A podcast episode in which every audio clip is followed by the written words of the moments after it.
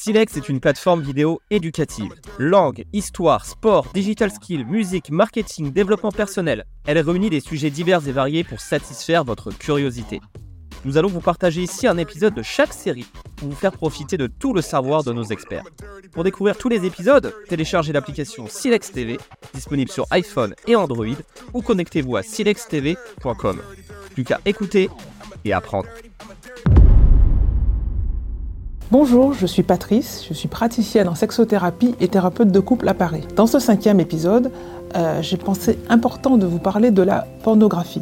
En effet, il m'a semblé difficile d'évoquer les troubles physiques et les insatisfactions relationnelles qui amènent à consulter en sexothérapie sans parler de la pornographie et de son impact sur nos imaginaires et nos pratiques. Imaginez, ou rappelez-vous en fonction de votre âge, un monde où les représentations sexualisées étaient rares juste les 4 ou 5 pages lingerie du catalogue de la redoute qui sortaient deux fois par an.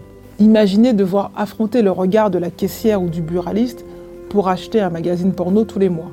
Maintenant, les corps et les références au sexe sont omniprésentes dans la télé-réalité, sur les réseaux sociaux et dans l'imagerie publicitaire. On ne construit pas sa sexualité de la même manière dans une société où les injonctions sont omniprésentes jusqu'à conduire à une forme de saturation. La pornographie, par son accessibilité, a une influence massive sur nos représentations. Dans une société centrée sur l'hétérosexualité, ce sont essentiellement des corps de femmes qui sont exposés, qui nourrissent le désir des hommes hétéros, mais aussi formatent l'estime de soi de toutes les femmes.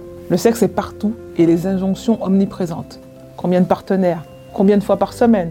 Combien de positions? T'as jamais essayé le pegging, le shibari, le BDSM, les plans à trois, le squirting? T'as pas de sextoy? On en vient à se demander quelle sera la prochaine tendance. On n'est jamais seul quand on fait du sexe. On a toute la société avec soi sous la couette. Et en même temps, on observe une régression de la connaissance du corps, du sien et de celui de l'autre. J'en veux pour preuve les questions que me posent les élèves en intervention. On dit que le porno est normatif, je dirais plutôt que c'est pire, il est déformatif. Le porno assèche l'imaginaire, il réduit le script sexuel à un plan basique en quatre étapes incontournables 1. Fellation, 2. Pénétration vaginale, 3. Sodomie, 4. Éjaculation faciale. Le porno mainstream s'inscrit dans des schémas de domination sexiste. La femme est toujours dominée et son consentement, c'est juste une option, et souvent si elle dit non, c'est encore mieux. Le porno mainstream est homophobe. Aucun contact tactile entre hommes, jamais alors que toutes les femmes sont considérées comme bisexuelles par défaut, et ce pour le plus grand plaisir du spectateur masculin. Le porno mainstream est raciste. Vous connaissez les stéréotypes.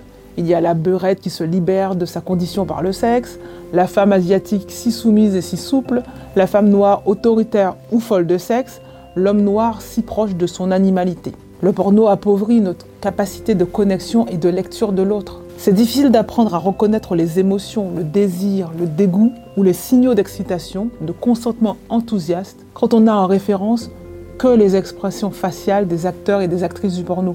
On n'apprend pas à conduire en regardant Fast and Furious. On ne vous donne pas le permis de conduire parce que vous avez vu tous les films taxi.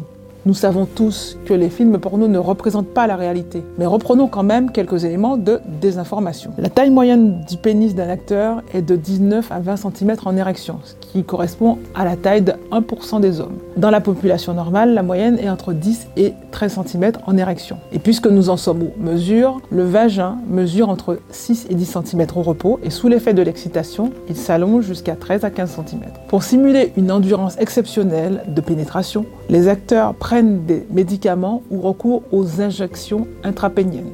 Il y a également des astuces pour obtenir des éjaculations plus spectaculaires, par exemple introduire du faux sperme dans l'urètre. Un autre mythe du porno est une forme de plaisir linéaire et croissant de la femme du début à la fin, sans moment de gêne ou de creux.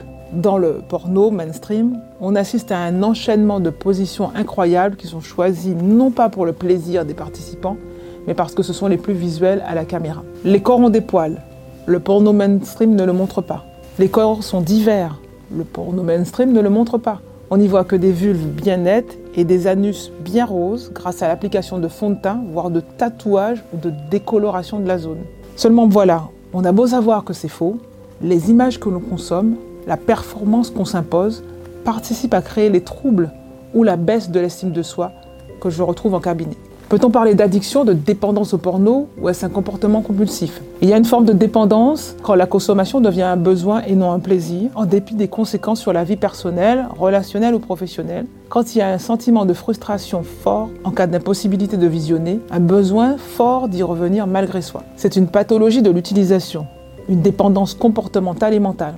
Dans ce cas, il ne suffit pas de faire un petit effort pour en sortir. On constate qu'il y a souvent une faible estime de soi chez les personnes qui consultent pour surconsommation de porno, mais on peut se demander est-ce que c'est la cause ou la conséquence?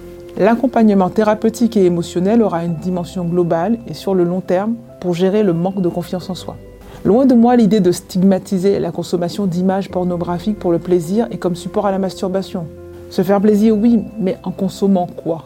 Le porno féministe, les films alternatifs, les associations sex-positives offrent d'autres regards sur la sexualité.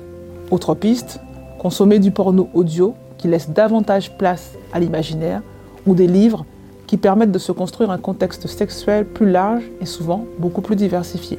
Être confronté à des images stéréotypées et impressionnantes trop tôt est une effraction psychique. Or, on sait que la majorité des enfants de 12 ans ont déjà été confrontés, par choix ou par hasard, à des images ne correspondant pas à leur stade de développement psychosexuel. Dans l'épisode suivant, nous verrons comment la sexualité se construit et comment elle accompagne les différents âges de la vie. Merci d'avoir écouté cet épisode Silex exclusif. Si vous avez apprécié, pensez à nous laisser 5 étoiles. Pour découvrir le reste des épisodes de cette série, téléchargez l'application Silex TV, disponible sur iPhone et Android, ou connectez-vous à silextv.com. Pour être alerté des nouveaux épisodes, abonnez-vous et activez la cloche. Il y a encore tant à apprendre et à écouter sur Silex TV.